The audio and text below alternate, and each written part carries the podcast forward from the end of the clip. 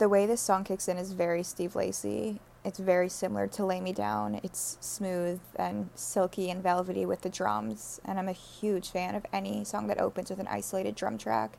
That's my new obsession that I'm kind of working on on Spotify, just a whole playlist. It's private because I don't think anyone would want to hear that, but it's just as many songs in my library that I can find that opened up with just drums.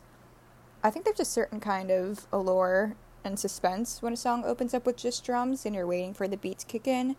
You really don't know what the song is going to sound like at all, but I think the drumline can be very intriguing and it kind of, you know, makes you wait and see.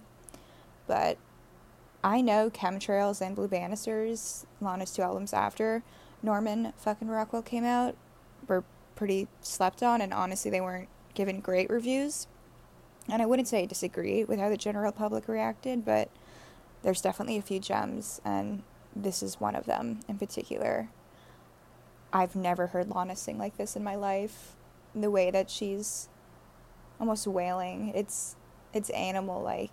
There's just so much emotion to it. It's raw and it's not at all controlled. And I think it's one of the most powerful songs I've ever heard her voice in before.